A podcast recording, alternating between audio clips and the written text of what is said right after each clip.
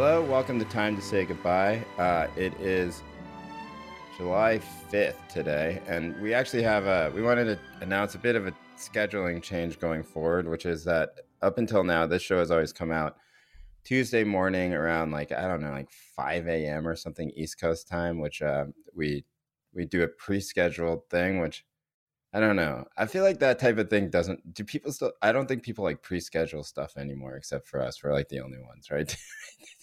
I'm looking I at love Tammy pre-scheduling emails. I've never pre-scheduled an email in my life. I don't. We have a uh, we have a uh, guest with us today. He's uh, Danny Bessner. Um, Danny, have you? We're going to introduce you properly in a second here, but have you ever have you ever pre-scheduled an email? An email? No, yeah. I, yeah. I actually can't remember last time I did that. Now. I mean, I don't think I ever did it actually. Yeah, I don't think I've ever done it either. Yeah, um, but some people do. Academics do do that. I, I know there yeah, are people who do that. do that, but not not me. I live by the seat of my pants. Yeah, Terry, what is it's like an etiquette thing because you don't want to like email people at like 1 a.m. on a holiday. So you try to look normal by scheduling it for like a few hours later. No, that was much less normal. Someone emailed me at like 1 a.m. I'm like, oh yeah, they were just up. And if somebody was like, oh, I pre-scheduled scheduled an email to you, and I somehow found out about it, I would never work with that person again. Like, and also with COVID, everyone was like all over the world. You know, I feel yeah, like times actually, were just like diluted. Right, right. I haven't um, done it in a while. Okay, uh, Tammy, do you want to introduce? Uh, do you want to introduce our esteemed guest today? Yes, it's my pleasure to introduce my old pal, Danny Bessner. We met um, in Seattle many years ago, where Danny is a, a professor of history at the University of Washington. Um, but Danny has a bunch of different hats. He's also a non resident fellow at the Quincy Institute, a foreign policy think tank we've mentioned on the show before and that we'll talk about. And he co hosts a fabulous podcast called American Prestige, which Jay and I have made brief appearances on. Um, Danny's book is Democracy in Exile Hans Speier and the Rise of the Defense Intellectual. Danny's an expert on how social scientists sort of infiltrated think tanks to work with government agencies to shape American foreign policy during the Great American Century.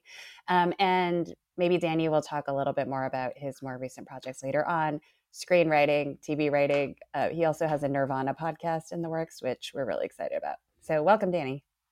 Thanks, guys. First time, long time.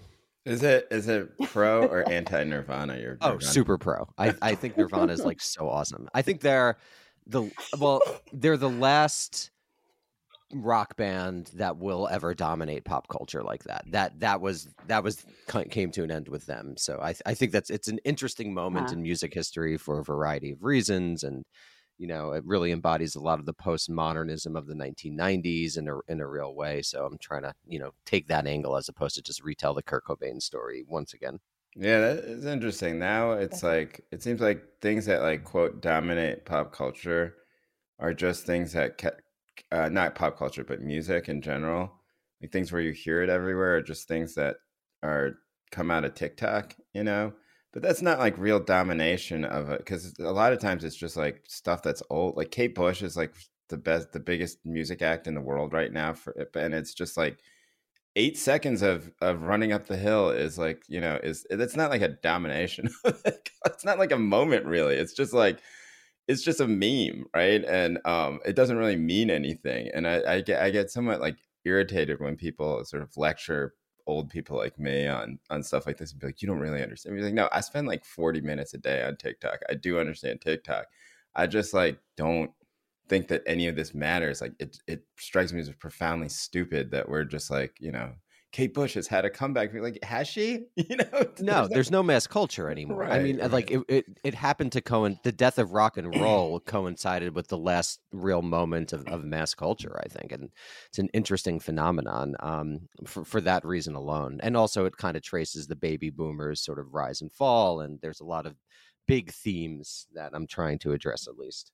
Right, right. I guess now it's like the album release has become this event that is also of incre- increasingly smaller significance, right? So I'd say like when Beyonce did uh, the album with uh, with the surfboard song on it, I forget what the name of the album was, right? But it was like two albums ago, and that it came like in the middle of the night.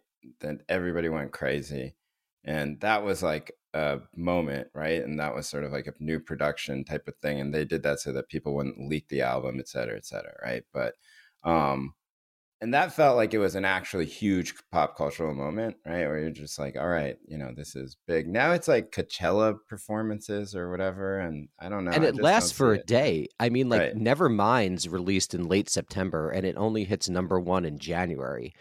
That's why, like, we have the image of the '90s with grunge, is because it was only like really 18 to 24 months where grunge like truly dominated. It's like I think 30 ish months between Nevermind's release and Kurt Cobain's suicide, which is like that moment. But it's so etched in our minds because there was an organic process of like growth, rise, fall, and death. Um, but nowadays, you, people talk about the Beyonce album for like a week or Stranger Things for a week and a half. You know, there's just nothing that has that resonance for a diversity uh, of reasons. But um, it, Nirvana, I think, in music was really the last time that that happened. Uh, people sometimes say the Strokes um, uh, yeah, maybe, but not felt, really. Yeah, not in the really same way. So also, that was so. That was also so self consciously um, referential and nostalgic. You know, where it was like we're just organic. gonna we're just gonna like create the brand television and we're gonna redo television. You know. And uh, or whatever, like right, we're gonna do like cooler version of television or whatever ver- whatever like reference you want to say. But it's clearly like a you had all these other bands like from you know like the hot I, I forget like the there are like five other bands that the were hives you were about yeah to the say. hives right right Yeah. right and like in some ways the white stripes although that was seemed like a the White bit more creative right but Yeah. um But I think It we should also say where this is kind of like an American conversation because we have the proliferation of musical subcultures, but also like global sub musical cultures that you know might be a sort of retort to this internationally. Like I'm thinking about like reggaeton or like K-pop and the way that those function and the numbers that they pull in. Oh yeah like and Bad those baby album yeah. releases can be actually like can last quite a long time. Tammy was that an attempt at a segue so that two dudes would stop talking about Nirvana no, I am also a fan and a Pacific Northwest fan also, but We you know, there's other All right, music, so guys. we we did bring in Danny to talk about um to talk about U.S. foreign policy. I think a lot, but also the Academy. And um, you know, you published an essay in Harper's. Uh, what it was this month, right? Or um, Oh, oh, Jay, not just an essay; it was the cover story. oh, oh okay, yes, the cover story, Harper, the cover essay of Harper's. I Not just a mere essay. I not only apologize to you, I apologize to Rick MacArthur and uh, the, the entire Harper's, everyone who works at Harper's for my mistake here. Um, yeah, I it was uh, you know it it's about the American century, right after the American century is the title of the um is the subtitle, but the the whole title is Empire Burlesque: What Comes After the American Century. This is a question that you pose in the essay.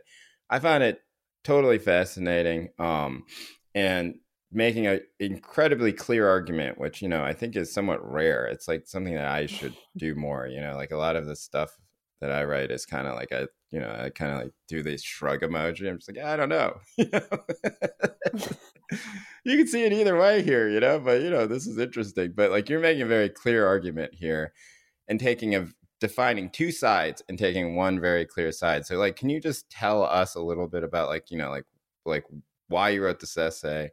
and like what you felt like the moment was like why is this a moment for like a big cover story about foreign policy No, it's a good question. Um, so, just maybe to give a bit of background, from my perspective at least, U.S. foreign policy has been relatively consistent since around 1940, 1941, which is that it's been geared towards something that one could call U.S. hegemony or, or U.S. global empire or armed primacy, which is really a simple idea is that the United States needs to dominate the world um, first through military means, which is why we presently have 750 military bases, and during the Cold War we had more, um, and also through economic means, which is why the dollar is the global reserve currency.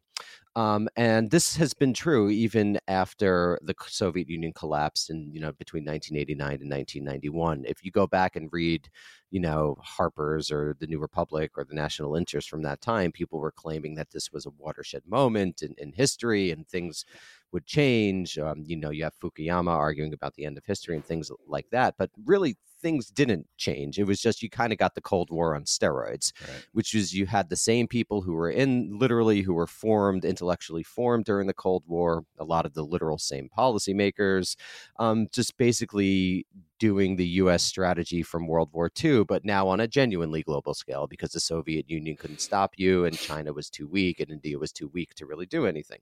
So you get this moment of, you know, what Madeleine Albright called, and then people forget in an interview with Matt Lauer in 1998, uh, she said the U.S. was the indispensable nation. And and if you actually go back and read it, it's really astonishing. She basically says the U.S. could like do what it wants in the world um, because Americans like see farther than other people. Mm-hmm. So it's this like moment of incredible uh, hubris. Uh, I'll use my Trump voice, hubris. That's my natural accent. Um, and I, I, think that um, both of those moments, sort of the World War II moment and the Cold War, post Cold War moment, and I mean, this is, you know, betrays my Marxism here, and I follow the eternal science of historical materialism. We're based on material realities. After World War II, the United States was the only, I, we don't love this language, but I'll just use it, quote unquote, developed nation um, really in the world that hadn't committed self immolation, um, whether you're talking about Japan or Germany um, or other, even, you know, France and, and UK were really battered. The Soviet Union was really battered. So in 1945, US is just like ridiculously powerful. I have the exact statistics in the article, but the one that I like to use, it had like half of the world's exports. Um, then in 1991, when the Soviet Union collapsed, and you get the US and you you added sort of G7 allies, which it had really basically they'd become part of like the polity. I mean, I think in a thousand years, when people look back on this moment, they'll be like Western Europe and the US were kind of like one polity in a real sense. They were also like overwhelmingly dominant. I forget the statistics, something like 67% of global G something something crazy like that. And that's that's just not possible anymore. Um, I, you, you, think about the quote unquote rise of China, or, or I, I, don't like a lot of these narratives because I think there is a lot of Orientalism in them, you know, the quote unquote rising tigers and things like that, even though they do refer to Ireland as the Celtic tiger, but that's just sort of like Orientalism West because Ireland is like a first colonized population. But I'm just going to use that language so people please don't get mad. I understand the problems with it. Um, but like it's just that, that, that sort of domination is just not possible anymore. Okay, so that's the background. Do you guys have any questions about that or should I now like lay out the two sides?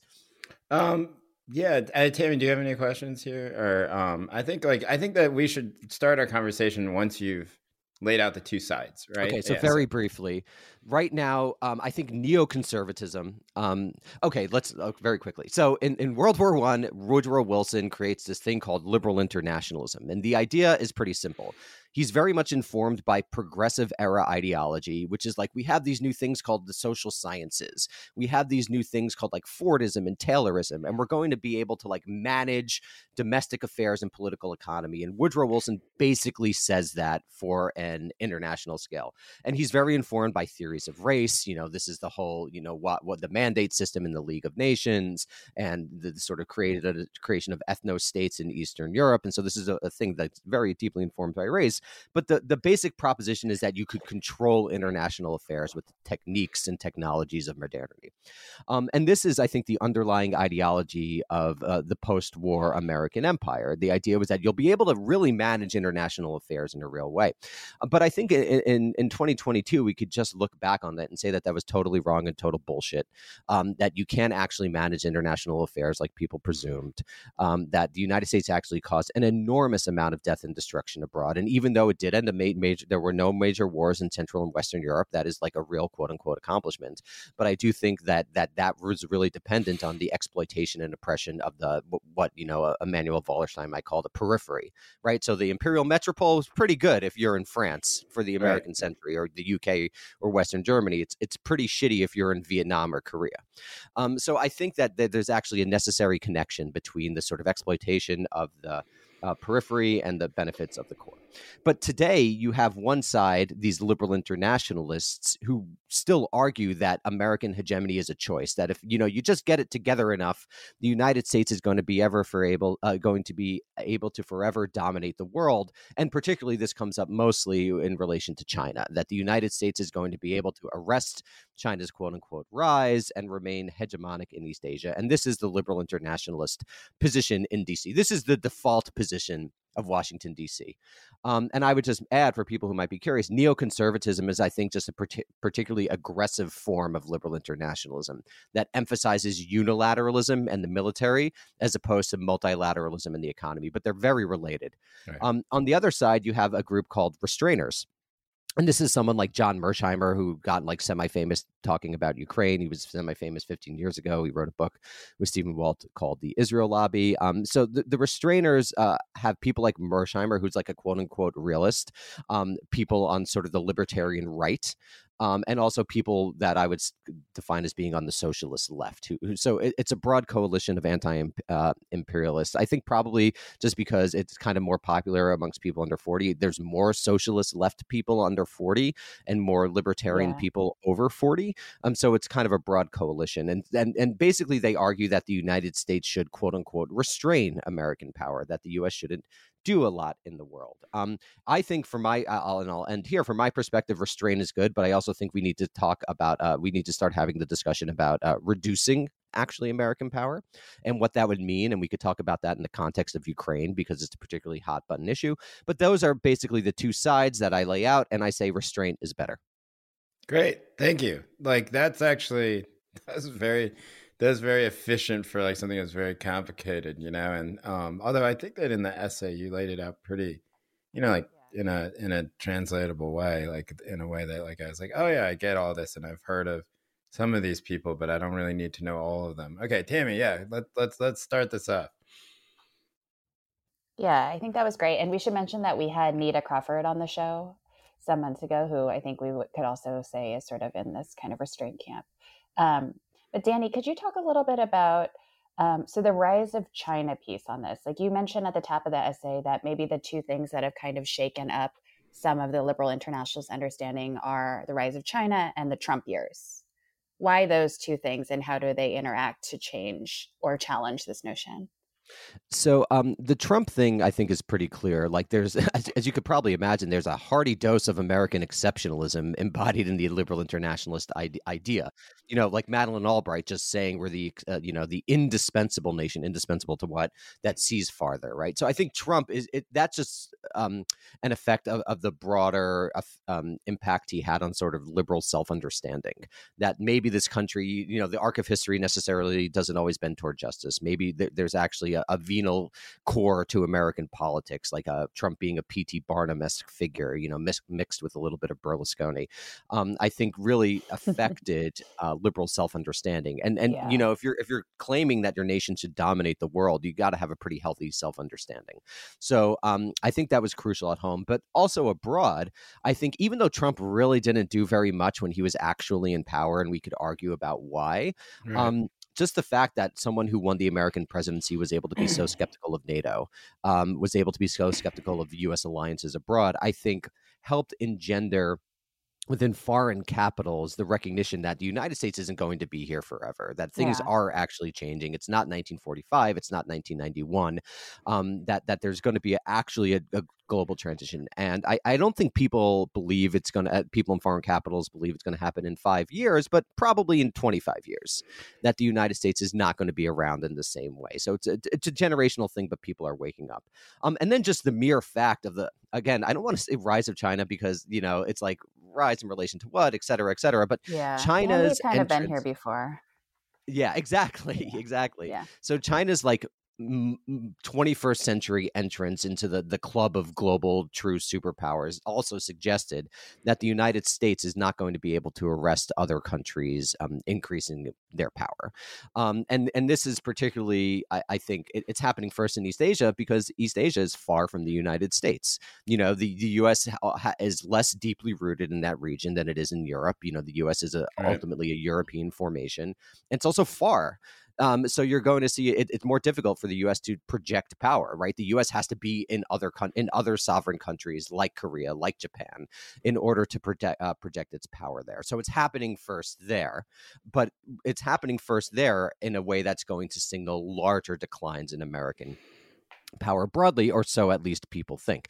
Personally, I think we live in kind of a strange moment in history because due to technological advancements, you actually don't need very many people to run an empire. It's not like Rome or Britain when you have like social dislocations at home and like everyone's going crazy and like you literally like can't gather enough people to send to the Raj or something along those right, lines. right. You have to send George Orwell to like seven different countries. Right. You don't need that anymore. You have people in Colorado policing, you know, Pakistan with drones right, or something right. along those lines. So so that's actually really unique. I think you could actually have for the first time almost total collapse at home and a pretty strong empire abroad. So we're we're a bit entering new historical territory, but I don't think that the United States is able going to be able to dominate in quite the same way that it has. Yeah, that was actually my question that uh, that I had reading this, right? The one thing where I was like, okay, I just need to ask this because I agree that like uh that I think the perception of America has taken a huge hit that it wouldn't have if say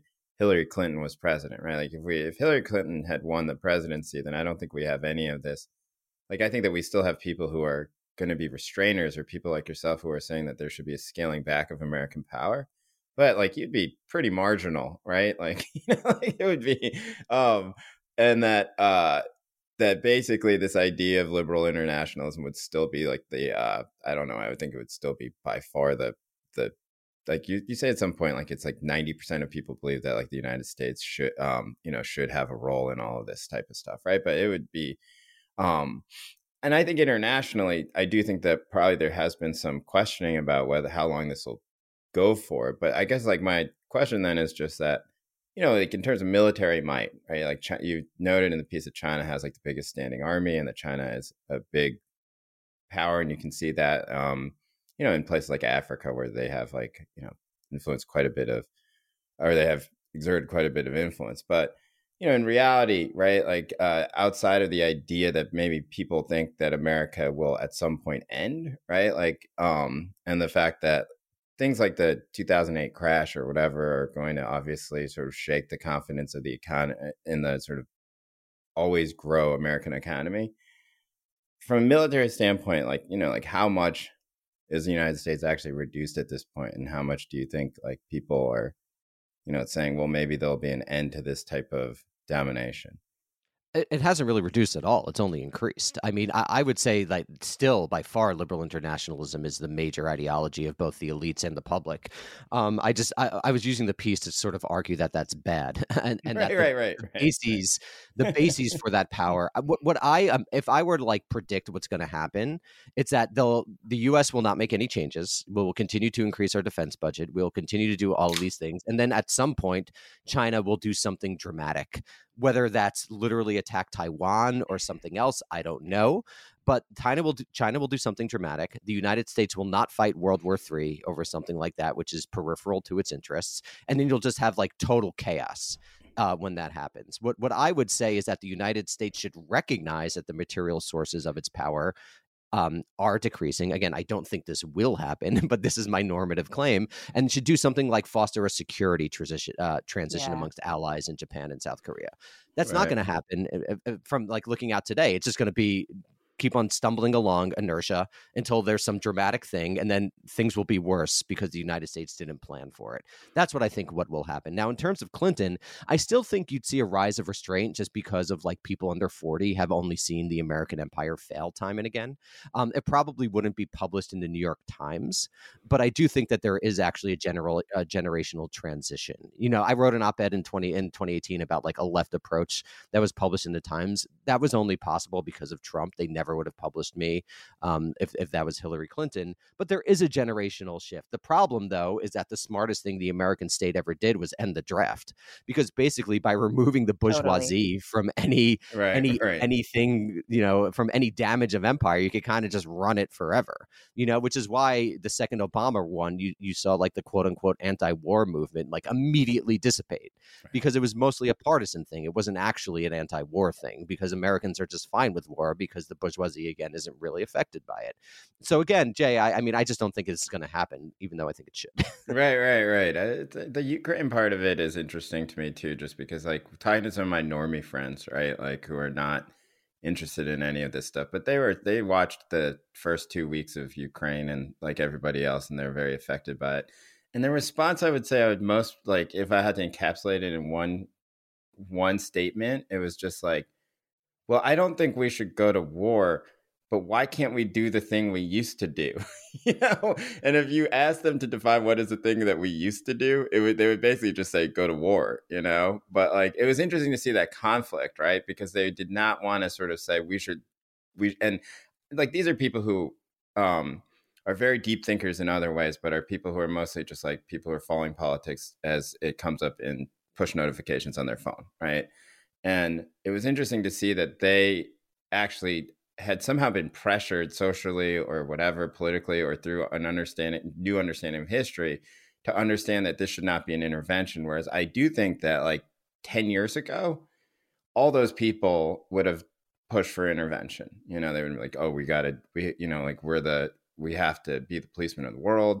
You know like putin is is going to like take over all of europe like any sort of fantasy that they might have had right like they would have believed every single fantasy that was pumped out to them and they would have said, "All right, well, you know, this is the you know like some other person, you know, like some poor person needs to go and die because of this, you know, not me, but like somebody else needs to die." But now they don't, you know. Um, but they, you know, they still feel the outrage. It's like somewhere in the middle, right? Like they're in this like kind of like uncomfortable space. I don't know and and that's particularly interesting um, because Americans are taught, particularly Americans who go through elite institutions, are taught to have like opinions on the rest of the world. That's not true in other countries. You know, I see it in, as someone who's been basically in education their entire adult life.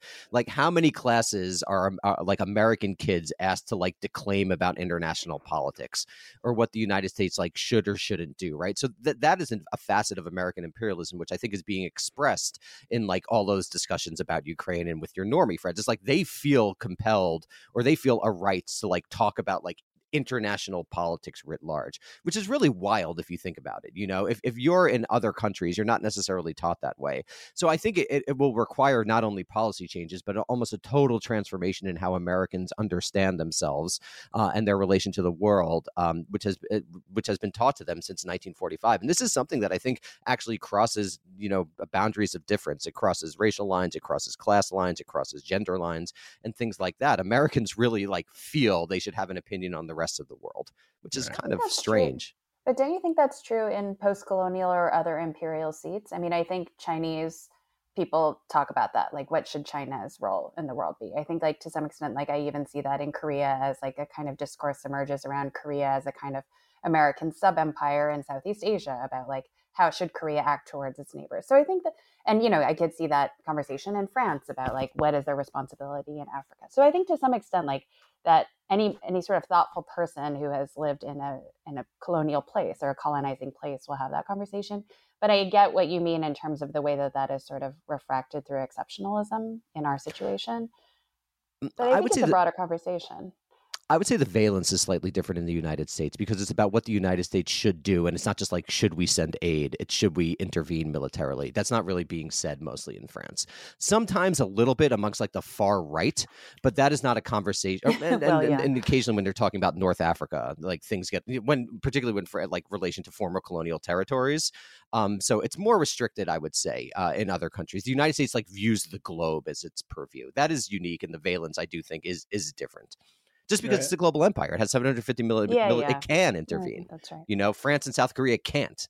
They just flat out can't do the same thing. So the valence of the conversation is, I think, different, even though it, it is on a scale of like, what should my country X do to country Y? Uh, like, well, force BTS to cancel their concerts and right, right, something like that, right? That's a lot different than bomb Libya. No, but I mean, uh, yes. Although I would say that that has set up a certain pattern for the behavior of regional powers. So I mean, right, yeah, right. I mean that's a sort of different conversation. But like Korea is a huge arms dealer now.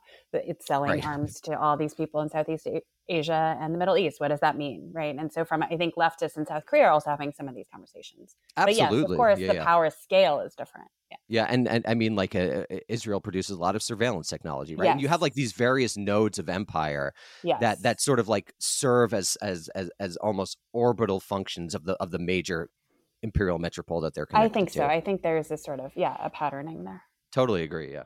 Absolutely. Well, Particularly with countries like South Korea, which are so connected sure, to the United yeah. States militarily and have been so connected for 70 years. Same with France. You know, mm-hmm. like like mm-hmm. the, the closer you are to the metropole, I would say the more likely you are to have conversations like that. Right. You hear it less in Mexico, for example, a lot less. Yes, you hear it less in Argentina. Um, you hear it, but in you know places that essentially serve like a Korea's arms dealer, you know, it's like so connected to that. But yeah, I agree for sure. Japan too.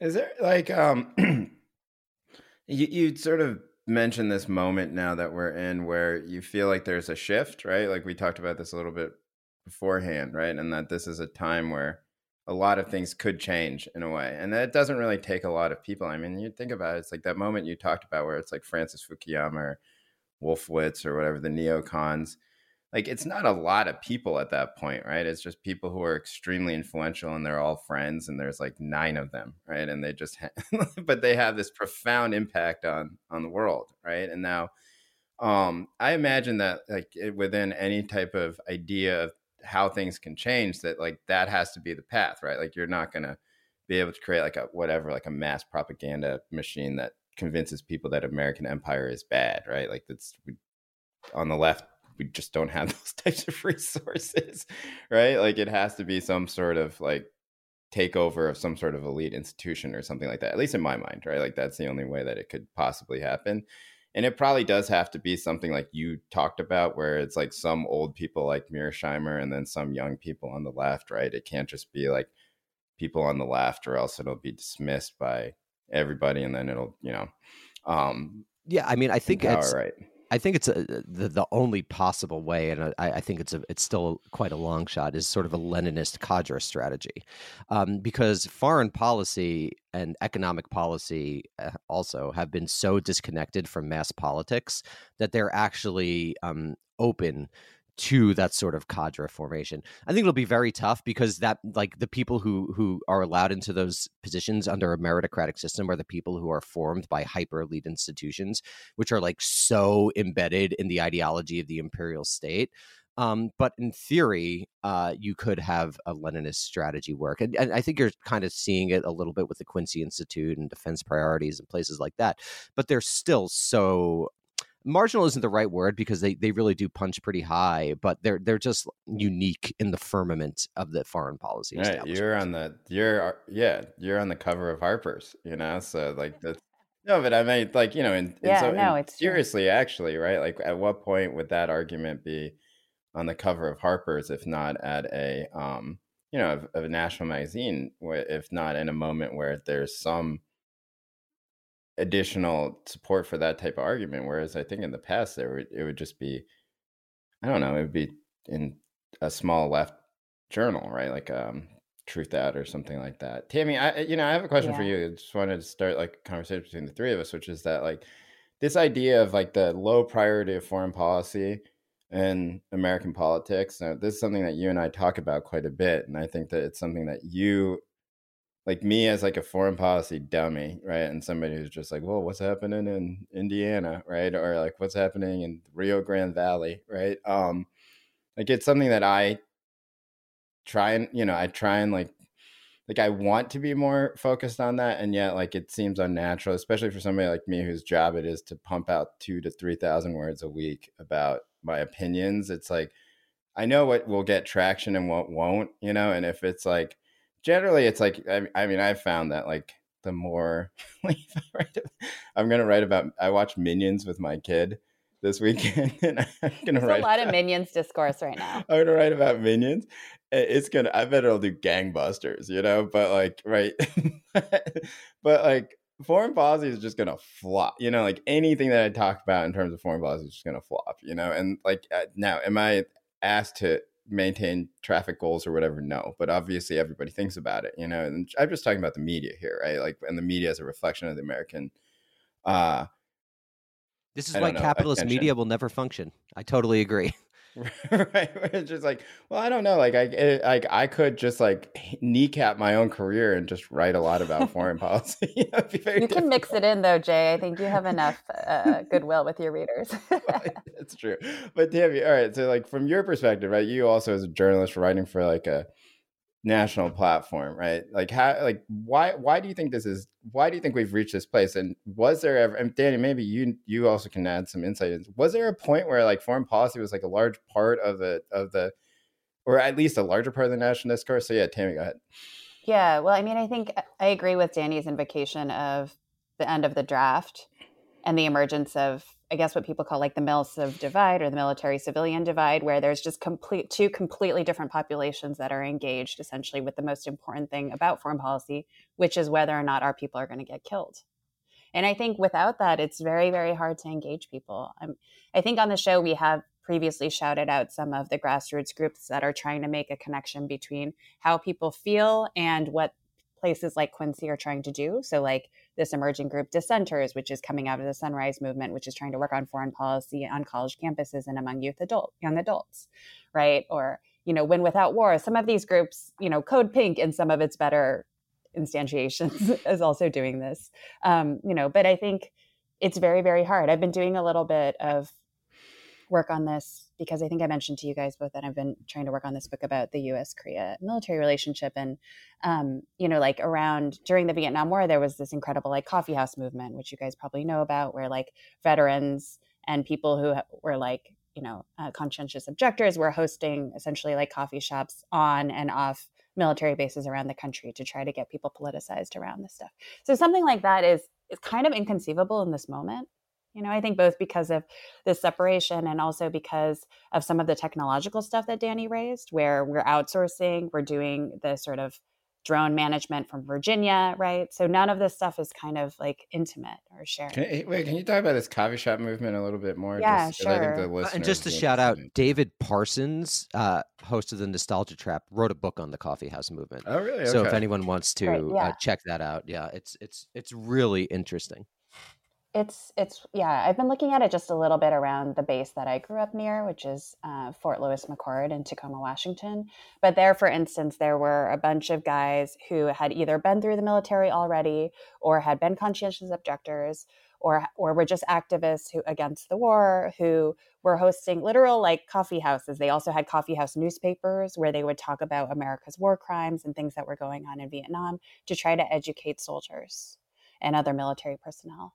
Um, i just cite that as something that was visible, had a sort of mass politics around it. You know, mass, I mean, in the sense of it incorporated a lot of people of various different socioeconomic and racial backgrounds. It wasn't necessarily like the thing everybody was reading about at the time, but it was felt, you know, and I think, um, yeah, it's, I mean, maybe we had a taste of that in our generation marching against the various wars in the middle east. It's not like we haven't been engaged with that but i think on a sustained basis um, it hasn't felt as intimate.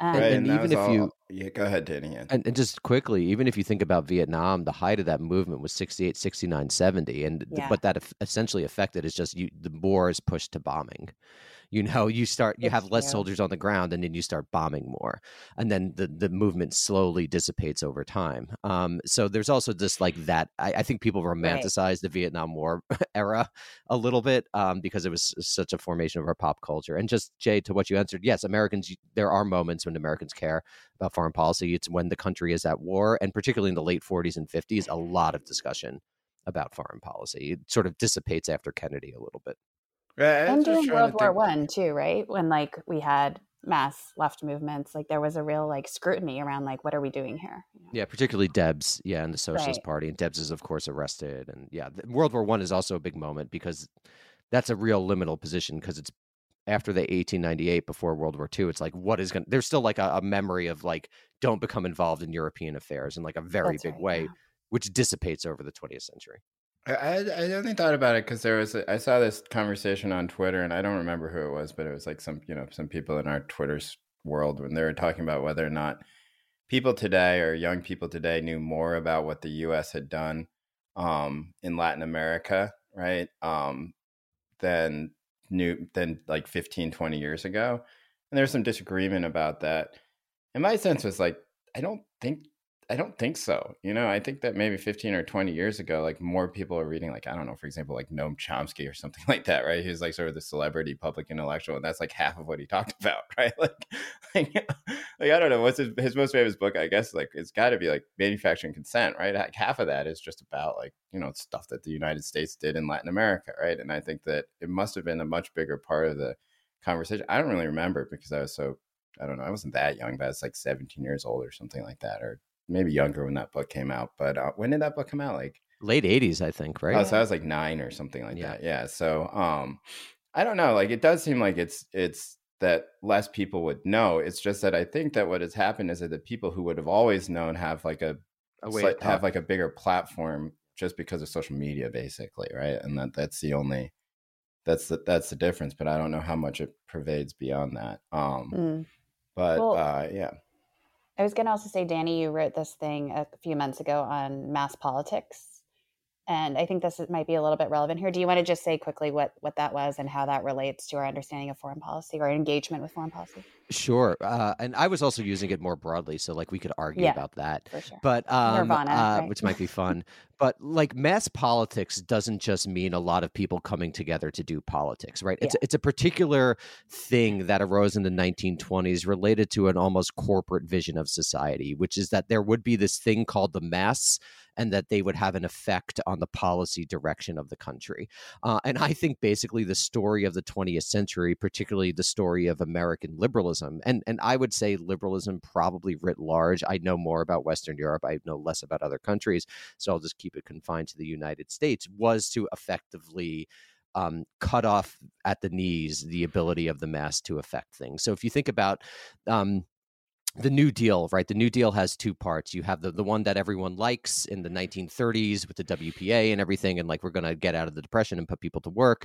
Uh, but then you have the less talked about one, which was the second New Deal. Um, that's a but which was let's just say another New Deal in the late 1940s, which is the creation of another set of alphabet uh, soup agencies: the National Security Council, the Council of Economic Advisors, the Department of Defense, and things like that. And that was effectively created for the purpose of ensuring that ordinary Americans don't have a say over what the United States does in the world, right? Like Jay was saying, it's an incredibly cloistered community. And I actually think the story of the administrative state over the course of the 20th and 21st centuries was just that that that happening in different more and more spheres over time. Right. And I think that's actually one of the reasons that everyone feels particularly um, messed up right now, particularly weird right now, because as, as I say in the piece, like we all we do is talk about politics. Jay, you're producing thousands of words of politics. I produce thousands of words on Twitter.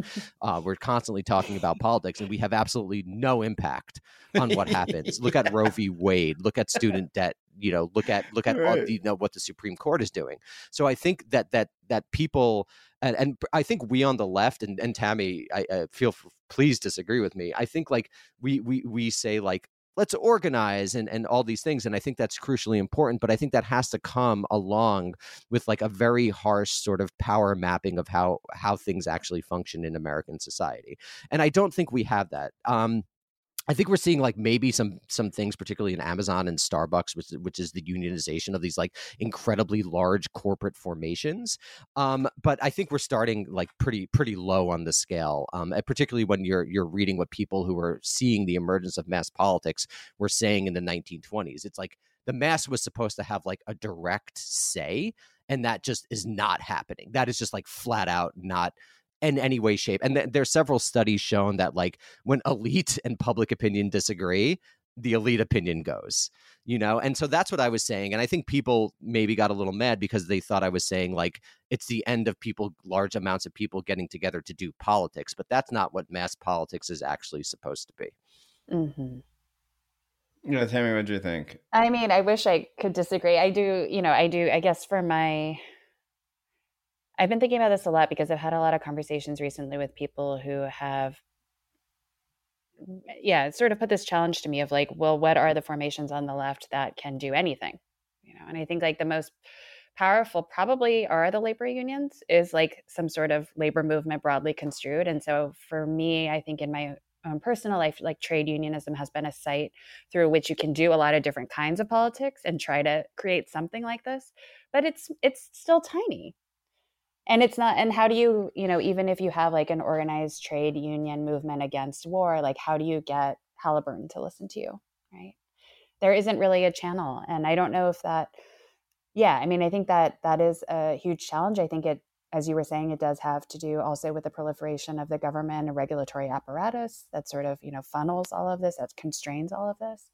Um, i guess the conversations that are being had on the labor left right now are also uh, in this vein of it feels like a little bit of a tipping point or destruction point and so maybe something new will come out of that but there but it's ultimately quite discouraging picture. I think. Yes, I, I don't you, disagree with that. You mentioned in that um, in that essay, which I um, you know is on uh, fx.substack.com, um, which is that, and this is something I think about all the time. I thought about this for the past, like basically since Ferguson, right? Which is just that you have these massive, massive outcries, right? And you have mass, mass protests around the United States, starting with Eric Garner and Michael Brown, right? And in cities across the country. And, you know, I don't know, I've mentioned this a lot on the podcast. My job for many years was just go to every single one of those, you know, and you see, like, and there, you can't help but be swept up in the motion of these things. Like, it's an amazing thing to be on a picket line or at a protest where, and you feel a type of catharsis and that you feel a type of hope out of this, right? And then you, you see like the police tear gassing or beating people, and then like it confirms in people's head that you're correct and then you have all this culminate right all this sort of social media all this internet um, stuff where people are sharing images of police brutality that are happening in response to protests about police brutality and that those have big effects on public opinion. I do think that that's true. But then like the, the the it used to be it seems like the sort of swings in public opinion would change the way that politicians did their politics because they were afraid right? And now that doesn't happen right? You have like like so that it's like i think that when people say like oh well the 2020 protests which are like the biggest in american history didn't change anything right i think they're probably fundamentally correct but i don't think i think that the difference is that like at some point they the democrats like back in history or whatever would have been like, whoa, there's a huge swing in our constituency. We should listen to them, right? Because and there wasn't an just... administrative state. I mean, if you're talking right. about the 30s, there's barely an American state.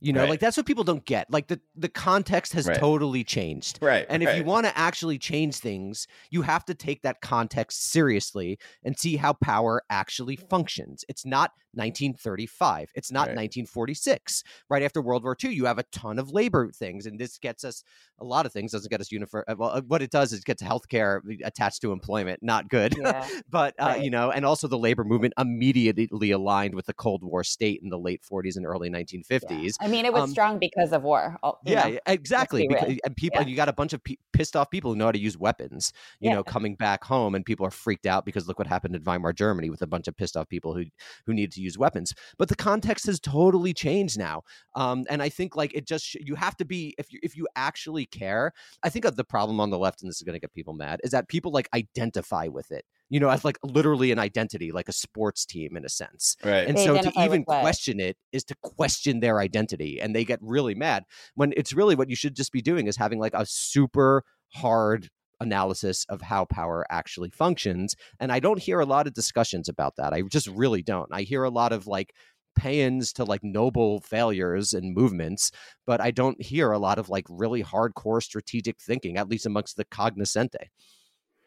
Yeah, I, I, I, don't know. I, I, it's be, eh, you know, like that. It's just been a long process for me to realize the, to, to basically just say like, I don't know, like maybe I still think that people should definitely f- protest for many reasons, you know, and I sure. think that like part of it is moral, right? Like, and part of it is it is a place where new ideas emerge and coalitions can start to form.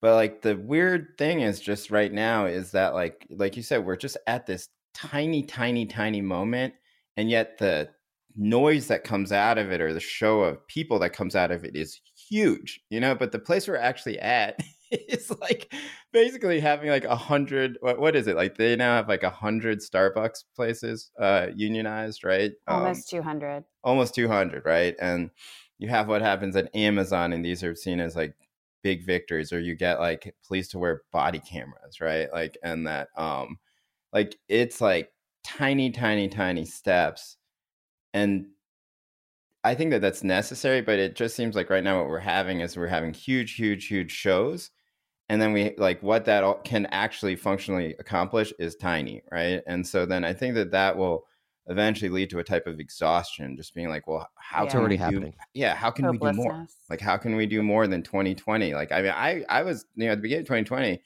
i don't know like everyone was sort of saying like this time it's different this time it's different right?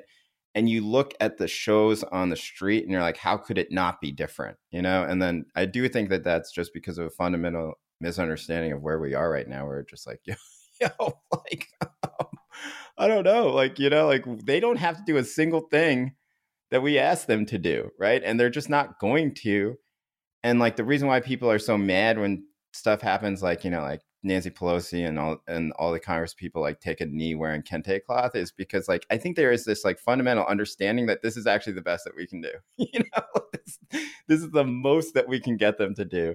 Um, and the same, you know, same thing is happening right now with with uh, Dobbs, Roe, whatever you want to call it, right? It's just like you have like the uh, Kamala Harris being like, "Well, what, what do you want us to do?" And then you have like uh, Biden administration people going on like meet the press and being like, "I don't know, we got to listen to Supreme Court." You know, like, what do you want us to do? you know, and they're just like, "Yeah, okay, I hear you." You know, um, I don't know. It's a it's a strange moment. It's, but then, Danny, I mean, do you have suggestions or even theoretical directions in response to that? So, okay, there is this massive administrative state. There are these agencies and, and sort of you know ngos and think tanks that are controlling stuff that and we there's no transparency we don't have access so what as people who are willing to do something would you have us do well start from that position which is I, I think not a position that people generally start from people sure. oftentimes so, okay, start from the understood. tactics yeah. You know, like uh, people, and I, I, think there's also emotional identification on the left with particular tactics. I think, I mean, I think that's pretty hard to deny. Um, so I would say that's not necessarily uh, the healthiest place to start. I think you have to start from the strategy and start from the power mapping. Um, but I think you just have to recognize, like the the le- literal leviathan that you are facing is incredibly powerful, and that the most powerful, the most rich um, the most connected people in the country have spent over 75 years constructing an apparatus to ensure that ordinary people have no say in politics. So that's the that's the starting position. Mm-hmm. Um, and then I think you go from there. And I think uh, without that starting position, I think we're just going to continue to go in circles. And I don't. And I've been in many left spaces, and that is usually not the position that I hear. But what is the going from there? Do you think then? I mean, because it's yeah. Well, I I, I, I know you don't have all the answers, but it's. Do you guys do you guys cut stuff out? no, no, Okay, so then I I I have th- I yeah. The, then I think that's I mean, for I people okay. to decide in particular in particular spaces what what they think the most efficacious um, way forward is. But I, I for but for example, I I mean I don't mean to sound black pilled, but I'm incredibly cynical. I mean, but I also think it's like in a some sense it like like I don't think there's going to be a civil war because I don't think people are going to fight and die for things anymore. You know, like oh, I, no I way, think, yeah, yeah. I, I I think like I think like all that talk is like a, a, lot of cosplay, and it actually reflects people wanting to live in a moment where they felt they could affect things like the 1920s and the 1930s, which were actual decades of mass politics. I think we're just going to continue on in the morass, most likely. Um, but in terms of what to do, start from the reality and go from there. Yeah, Tammy, I'm interested in your thought about this. Where it's like, all right, so I was thinking about this because I was writing about it, um, about like what I kept getting these emails and messages being like, you don't provide hopeful alternatives in your work. You just say things are bad, and uh, like mostly around homelessness, you know. And I, I, like my response is always like, you do not understand how bad this situation uh-huh. is, you know, like and how Fair. understaffed every single like you want to create like some new program and say here's an idea that like five wonks put together there you'll find zero people who will want to actually work in those spaces and it'll crumble and it'll fall and you'll have spent like $2 billion doing the whole thing. Most of the money is going to just go to waste you know and that everybody at some point people need to realize this right? But my sense overall is that like this is my sort of sense of hope here which is just that i do think that like if this court keeps doing this, right? That basically just like putting their thumb in the eye of like popular public opinion, that more and more people start to understand what Danny is talking about at this point. That like you know they can just do whatever they want, and that's something I've heard quite a bit just from you know having conversations with people who are not in the media or not in academic or not you know don't think about this all the time. Their main frustration at this point is just that they feel totally powerless, right? And I do think that like maybe people will reach that point pretty soon where they'll start to understand that and that will be a point where political political action or political possibility changes quite a bit but that's like mm-hmm. my that's like my answer to like being totally black pilled yeah. is that it'll get worse you know and at some point like people will just be like no you know but then at the point where people say no i don't know what they're going to do because yeah, i agree with danny thing. like i don't think there's going to be a civil war you know like i don't think that like there's going to be a huge i mean i do think there's going to be a much bigger california secession movement because there's a history of california secession but like but like you know like that, that's not going to happen. You, you know? might see liberal yeah. federalism. That's my hot take that I've been coming right. up with in the last six, seven months. I think you'll start seeing things like that. I don't think you'll see full on secession, but I think liberal federalism is like an right. actual thing. Like Comrade Newsom might actually like do some things different from the federal state. well, it's like I started. I thought like during the early months of COVID, like I felt like this was a possibility because remember, like all these different state clusters were saying like, "Oh, we're gonna have a different policy than Trump," right? And like I was like, "Oh, well, it'd be interesting if like the entire West Coast just seceded from America," you know. But um, I don't know. I, that's like basically the only. Um, I, I you are seeing liberal federalism right now, right? Like like you said, Newsom saying like you know we're gonna we're not gonna listen like I think Inslee said the same thing, right? Like, um, uh, you're seeing the start of that, but um, yeah, that's like that doesn't really change that much for the people who don't live in those states, right? And um, it might just be that people in California or in New York are just like, well, I don't really care about what happens to somebody in Louisiana or something like that, which would not be a departure from the norm right now, right? But they can just say it out loud. Um, Tammy, what do you think? Well, another thing I'm keeping an eye on, which is not a happy answer, but is, sort of sad, presented as happy, is the emergence of philanthropic and sort of NGO responses to this, which right, which is like not a good thing, but is the would be, and I think it's actually quite dystopian, but again, sort of presents itself as salvific or benign in the in the first part, is the Ford Foundations and the Soros Foundations of the world essentially saying we're going to provide all of the abortion care that you can't get in your state right? We're going to fly you to wherever you need to be or whatever. So we're sort of creating these kind of privatized circuits of avoidance. Um, that that's another thing I think I'm watching. I, I I just want to clarify, like I don't when I put that to you, Danny, like I don't expect you to have all the answers for like social change. And I think like obviously Jay, your readers like shouldn't mm-hmm. necessarily expect that of you to, either, because that would be very sad if they were coming to like New York Times journalists for their like answers on like how to make the world better and I don't really like solutions journalism. I think it's stupid, but I do think it's maybe the responsibility of people like us to at least set up some sort of vision of like what we want, you know, without right. necessarily making that connection. So we both want to identify the really truly terrible state that we are in, and then like what what it could be. And I think like in the state of what you were talking about, Danny, it's like a denuded administrative state, right? Like a shrunken one that allows for more movement and transparency in our government, more access. It's a judiciary that actually is subordinate, as it should be, to the other branches of government, right? So there are we do also need like a positive vision that will like inspire people, even if we don't have the connective tissue. Well, I, I think that did that, right? Um, yeah, I'm sorry. Ahead, what? Right? Yeah, no, no, yeah. no, go ahead. I mean, right. Uh, so I, I, I think that's true. Uh, I would say we also like I think we're still in the identification moment. So another big thing to recognize is that like a big change over the course of the 20th century and the work of the historian Nick Cullather is really crucial here is that like it's now easy to pump people full of calories and that wasn't always true in the past so that is an, a, an enormous obstacle to any sort of massive political change. If people are able to access food um, i think that that is like actually a really big thing that makes it very difficult and and and and particularly the green revolution so i think we also when we like look at previous moments of revolution we should also recognize that Another thing is that just the literal structure of the states. You know, like America is basically yeah, yeah, now a city definitely. of it's basically like what seven or eight mega cities. You know, you have like the Boswash corridor, you have like the West Coast corridor, you have like a couple of pockets in the Midwest, and where people actually live have has actually absolutely no correlation to politics. So that's another enormous structural. It's not just the Senate; it's like literal states You know, like people do not live like that any longer so I think like we could focus on restructuring the very fundamentals of the American polity and recognize that this country is also strange for still using the same constitution, which is not true through like most of the countries that you would compare the United States to in Western and Central Europe.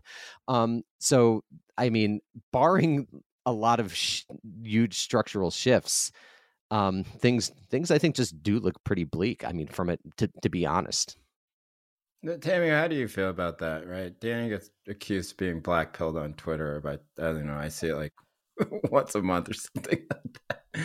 Like what's like? uh I I I will say that like, you know, at least from the possibility standpoint, you know, it's hard to. I I find it hard to argue differently, and yet I still think you know, and I I don't think Danny you would disagree with this that like you know like the key is just to keep struggling, right? You got like, it. what else are you yeah, gonna do? Like, what else are you gonna do?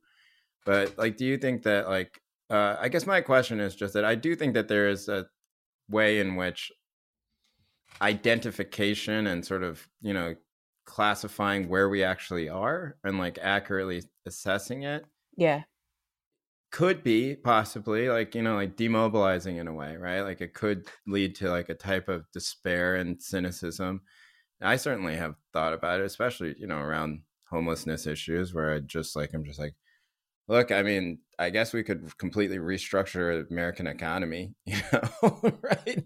But otherwise, it's like you know, like the I think the fundamental thing that people don't understand about homelessness is like it's not what you do about the people who are on the street, you know, it's about the people who are about to be on the street, right? And like, there's not one thing about that, right? Except for like, you know, like like COVID, uh, like stuff that was forced by COVID, right? Like rent, um, rent holidays or whatever, like that, moratoriums, things like that, like eviction moratoriums. But like, I don't know, and like people are like, well, we we don't do anything about mental health or something like that, right? I'm just like, well, that happened 40 years ago, and they did nothing for 40 years, and like you you think that like this small program is gonna like like like we're, we're just never gonna get there yeah go ahead can i just very quickly to finger mental health right. to even the problem with discourse is to even suggest that perhaps mental health has structural causes is considered like violence you know and so i think right. that that there's a lot of also problems in just how we talk about things too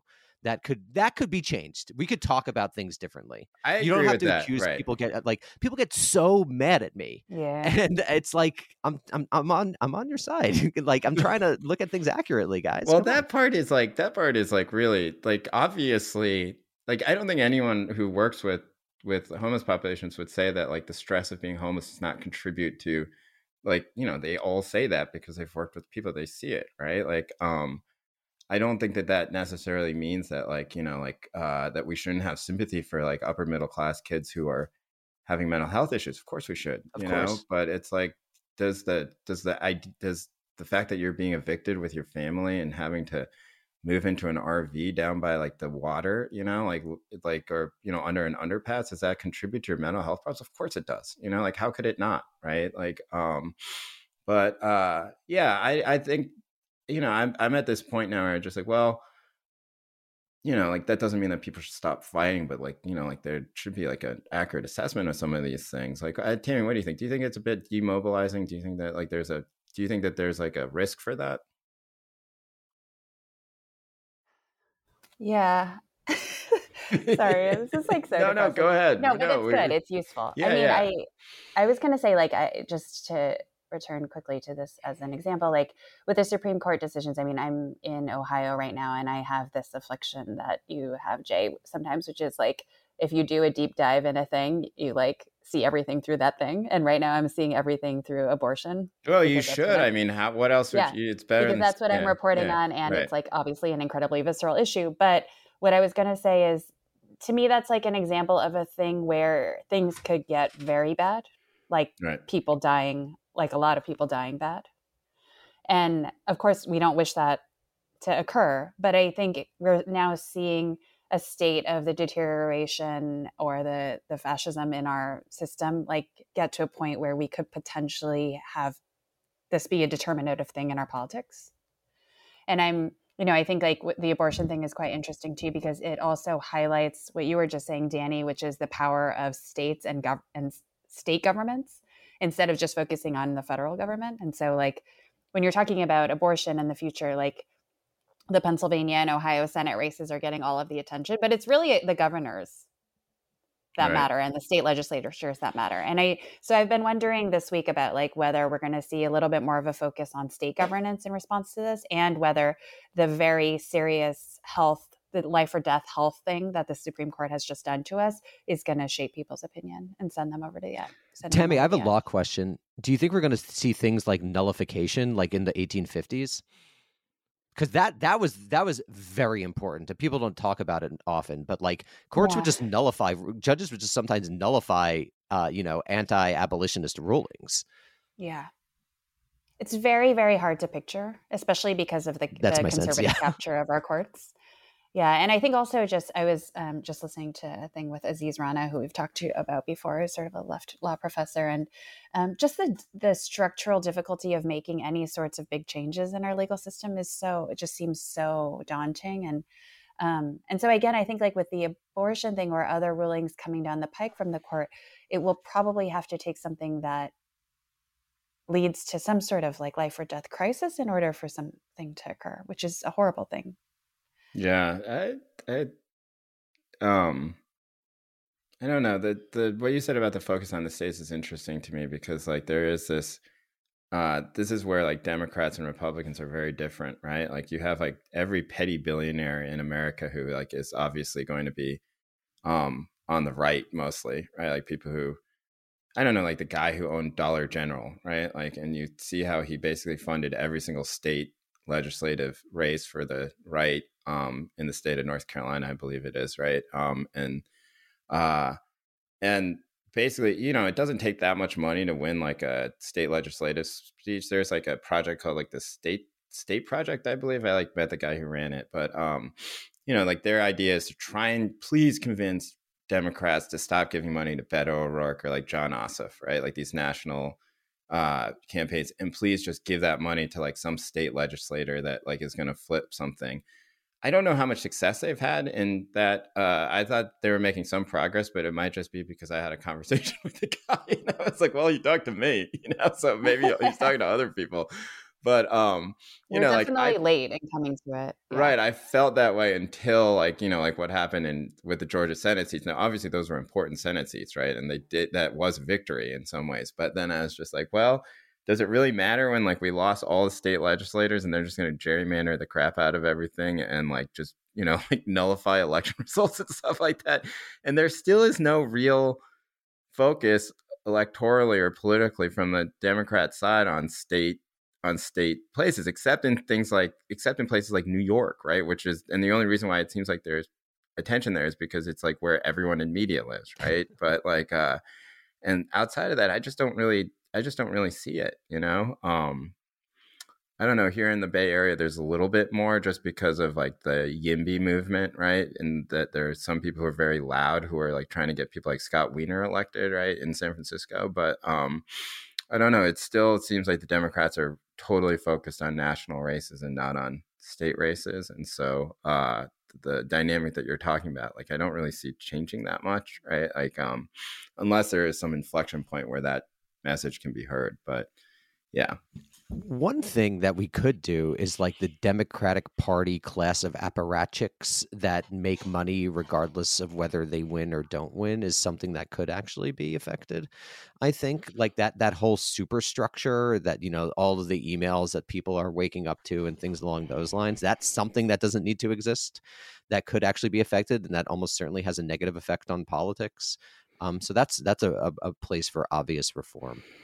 Right, right. Uh, the consulting classes, like uh, on the Democratic Party, I think in general is um, a huge, huge problem. You know, like uh, you know, like Chuck Rocha, the Bernie, uh, you know, guy who was the head of the.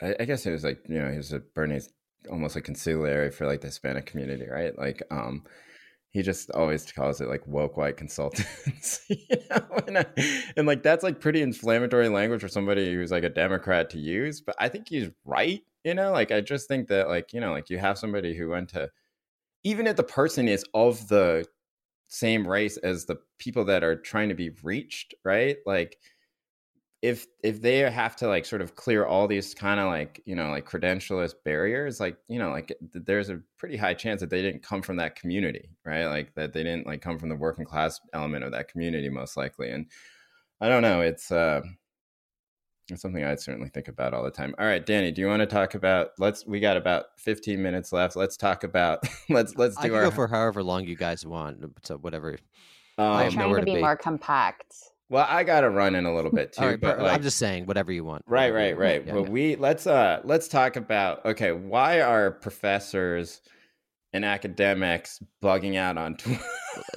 the material collapse of the profession. I mean, it's it's not more than that. Like it does no, it, it effectively no longer exists as a viable for, for profession for people under forty five, and that's I mean that's really it. Um, the, the, I think the famous statistic was in like 1970 or something. Three and four professors was tenure track, and now in 19 and 19, if only in 2022, uh, it's the opposite. Like only one in four professors is Oh, tenure track. That's it. Oh, really? Yeah, that's it. Okay, it's well, totally how dec- it it's beyond yeah. decimated Okay. like um you are not even if and the problem is also uh, now in the especially since covid but even before then now even if you go to like the top institutions if you go to yale history which was like the top institution um you're probably not going to get a job. So that's why that's why historians are, are bugging out on twitter as it were. And so i think like um th- if there were secure jobs there'd be less professional uh attempts to sort of delimit the profession from other from other professions. Right. um, but when um, when when journalists like you guys, hmm, or you know even other social scientists, economists, Or, or political scientists try to do history, um, people get people get mad, particularly in terms of the the crediting. That's become a big thing in the last few years, um, because that's the only that's that's their pay, right? They're not going to get an actual job. They're not going to actually get material resources for this. So the only thing they have is credit. And I think that really explains 99.9% of it.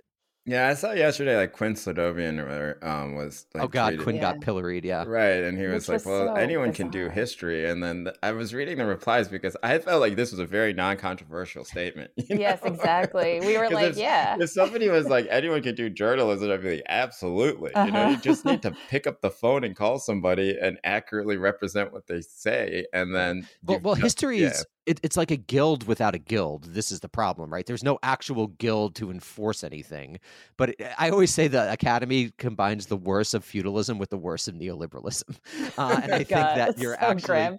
Yeah, and I think that's what you you have this sort of mentor mentee system. There's no path to jobs, and then you get sort of the the cutting of the humanities um, by the universities in favor of STEM disciplines, or just in favor of like literally building and cost cutting. And so th- this is what you get. You you get people who are extremely mad all the time, and they have a right to be mad because no one no no one's going to save them. Um, Right. So I think I think that explains basically all of it. Yeah, it's right. I mean, I don't know. It just keeps. Tam, what do you think? Like, it just seems to be getting worse, almost, right? Like, it seems like there's no, there was no like come to Jesus moment where people like kind of quietly huddled in the slack of of of history professors and were like, guys, you know, like maybe we should stop screaming at everybody. It's not a good look for us. You know, my my sense of this is basically, I kind of understand because I do feel the economic precarity that a lot of people feel, right? And I do feel I don't know. It's like I remember I, uh, I I actually think it's more intense for this, but I spent a lot of time like with uh, classical musicians for a while, right? And the, they're they, there's like no classical music jobs. I think it's exact almost exactly like professorships where it's just like you know like something opens up in like the um oh I don't know like the Albuquerque Symphony. Yeah, you know? they call you- it winning an election, right? right, right, and you Or sorry, winning go. an audition. So there's a reason why that. Yeah. Right. And like maybe one violin spot or one like French horn spot has opened up in the Albuquerque Symphony in the past like 10 years. Right. And then you have to go fully willing to uproot your entire life to go play in the Albuquerque Symphony because it's the only way that you can actually make a living. Right. Um, and their sense is always like, I spent my entire life training for this, you know? and at least like this real nihilism, right? It's just like, um, I hate everybody and, um, and nothing is good. And I don't under and like why did I do this? Right? Is that is that sort of the sense among historians right now? Like, you know, like I spent this amount of time doing this. Why did I do What this? Like, like. how dare you like question the one thing I have? Right? Yeah, absolutely. And the terrible thing with history is that um, there's jobs and they're just poorly paid. You know, Right. that the, there's been the basically, and this has been mirroring the the other political economy, which is the deprofessionalization of the profession, where there's a lot of adjunct jobs to get paid three thousand dollars a course, and you're teaching eight courses, which is absolutely terrible for students, one might add. Um, but no one really cares again because the university has this neoliberal. It's the corporate university. Um, so I think that's the exact same reason. People spend, you know, five to 10 years getting a PhD and then they see someone, or they, not even that they see someone, but they imagine that a journalist, you know, read their book and is taking their arguments. And so they, it's, it's a, it's a deep psychic wound, um, I think, because again, it's their only form of remuneration. Is that credit? Is that citation? Is seeing your name in print? So if But you don't that's get our, that, that's what we say too, you know? yeah, it's the same thing. I think you see it across Yeah. creative fields. Yeah, I I mean, think I that's why we fight. It's Yeah, like, you're- listen, and we're my not getting response is always much either. like like if we buy arguments made by bill Deresiewicz or other people who have been critics of the sort of neoliberalization of the academy we would say like hey guys like your target shouldn't be a journalist who's getting paid $500 for this freaking piece. It's probably the fact that you have 500 provosts at your university for some god awful reason Yeah, and, and they don't do unionization is just not going to happen. I mean, there's just no class consciousness amongst professors, zero. yeah Right. Um, so it, there's also there's I, and I just gave a talk on this, and again, people got mad at me for being blackpilled, but it's just the situation. it is just the the real. The, well what the do you tell your situation. students danny in terms of what should they go to grad school? their future yeah like Um, in history it's what is the advice you give uh, f- uh, find find find yourself. Uh, I tell them not to go to graduate school. That's what I say when they're independently wealthy. I basically say find yourself. Yeah. Yeah. Well, because Yeah, it's yeah. like I mean, I, There's I- no you know- profession to go into. You know, there just doesn't exist. Right, right. I used to say like, hey, you know, like you have to understand that like the old path where you would have a job at four different newspapers and you would come up and you would have like a s- modest but livable salary. You know, if you're like going to go work say in like the at the in like the paper in Arlington, Texas or something like that, right? Or like uh Twin Cities or something like that, that you would probably be paid enough to have like a one bedroom apartment and live in a car there, you know, you'd be okay. That doesn't exist anymore. Um, and yeah, and but then I got tired of like sort of being so negative, right? And I was like, it reminds me, my sis, like doctors are always just like, oh, being a doctor is terrible. Never be a doctor. And just like, actually, it sounds pretty cool to me. You know, you get paid a ton of money, you have a stable job, and like, you know, like in some ways, you're probably helping some other people. You know, like what's the problem here? right? Like it seems like a great job. Um, so I didn't want to be like that, but that's um and so now I just say like you know you have to really love writing and you have to really love reporting and um, you have to understand it might not work out for you, but like Yeah. y- if you It's just basically keep, what I say. Yeah. yeah, like right if you just what keep else do you want? trying yeah and you love it, um, you shouldn't shortchange yourself by not trying because you're afraid of certain things. But you're the amount of time that you can try is basically pegged on how much money your parents have. you know? Exactly. And so like I usually like, ask them what their other sources of income are. Always. they Right, family right, right. support. Like, Like, are you you wealthy? this- That's I always start with that. like, so how's your bank account looking? The other thing that I find like I fascinating about googled this your story, I googled your parents and your grandparents, and let me tell you, just go for it. You seem okay. Go for it, man. Good luck to you.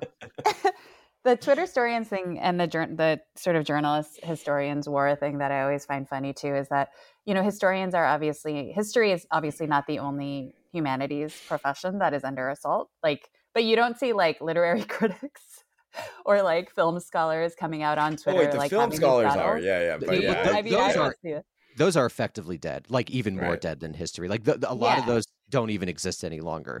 Um, and that actually, someone should write something interesting on this. Like in the '80s, all the big academic celebrities were like literary people, and and That's like why I Judith think Butler, interesting. Said, Oh, yeah, yeah, yeah, Paul yeah. de Man, uh, right, Exactly. right, right. and like 30 years later that does not exist like the profession like just doesn't exist anymore i think that's why you see less of it there's And just so more historians Well, I think it's also because history has a particular intimacy with journalism and with like public practice, you know, in a way that well, yes, there was a period where perhaps film history or you know f- film scholarship or literary criticism had that, but yeah, that's a little bit.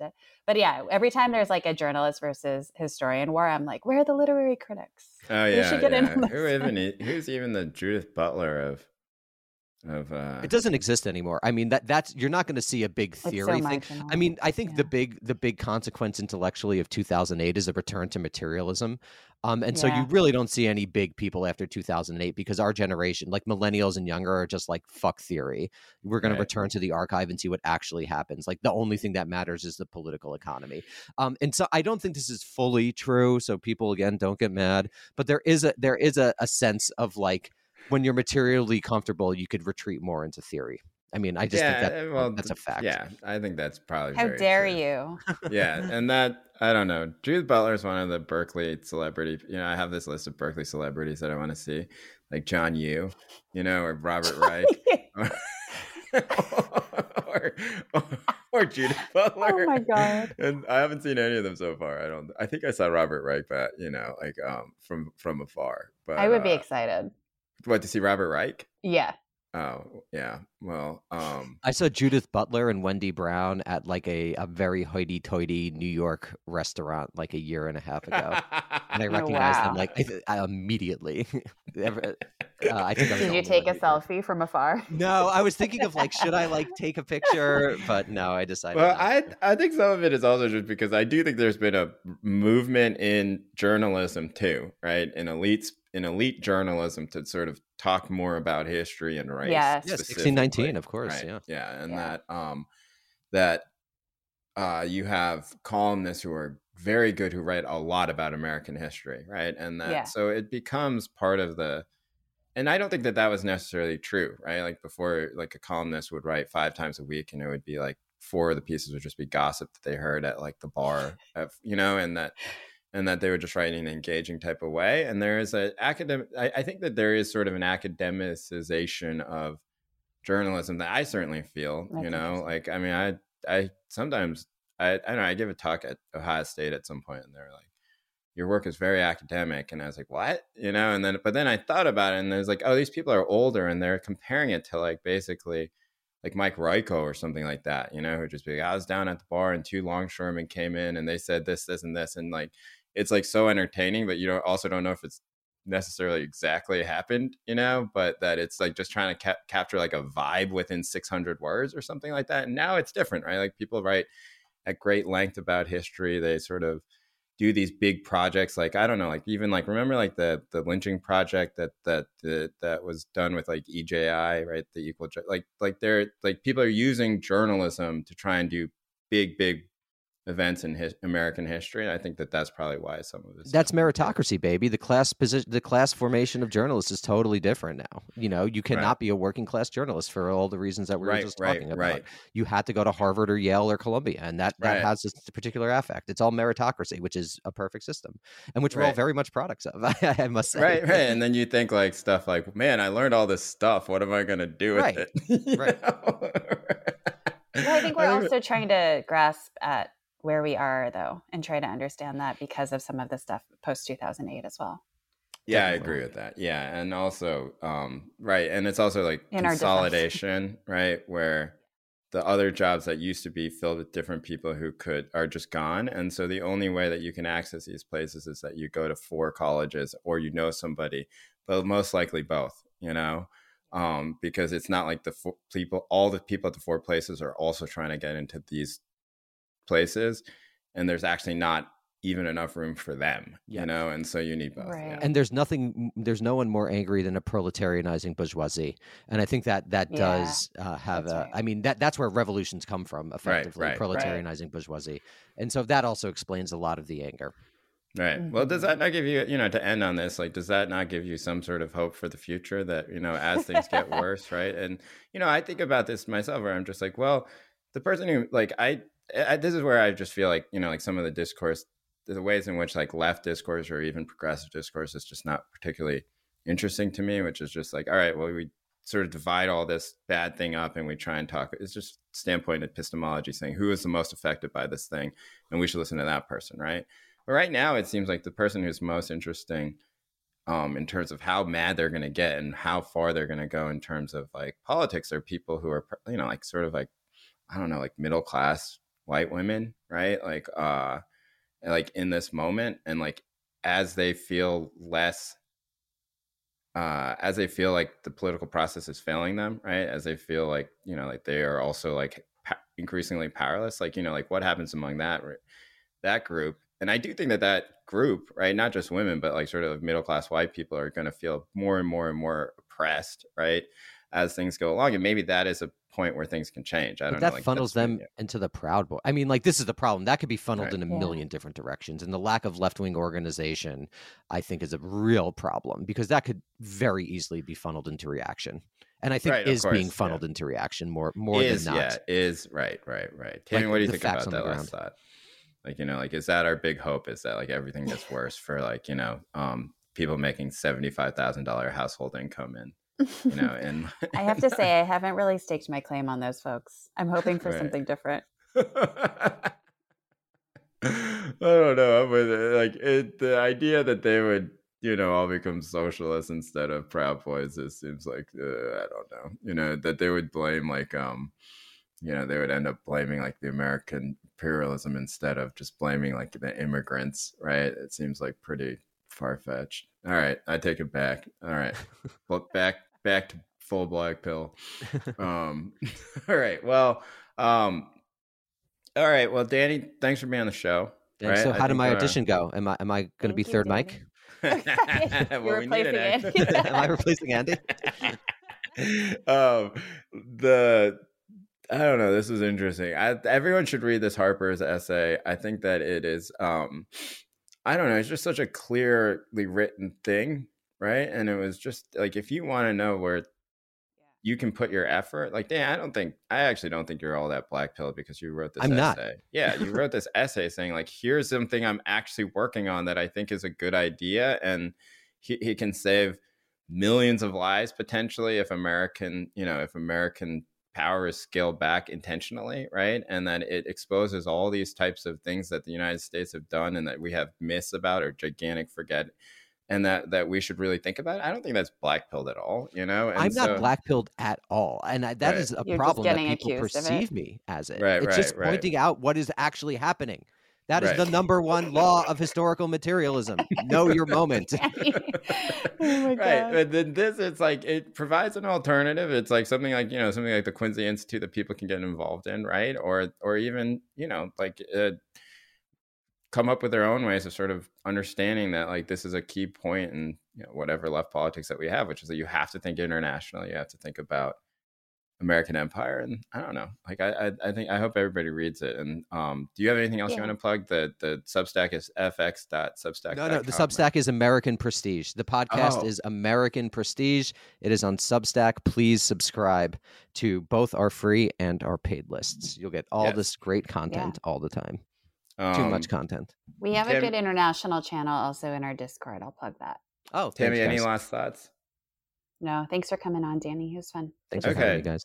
thanks for listening to the show. We do this every week. Um, and this week we have our we have a new person on board as producer for the show, May Shots. Um, and uh, she is in the Discord, so you can say hello to her there. Um, and she's going to help make this show much more structured and much more coherent. And I think it's going to be great. Um, you know, like a lot of Yeah, times we would, you know, we had like a kind of like, uh, I don't know, almost like a uh,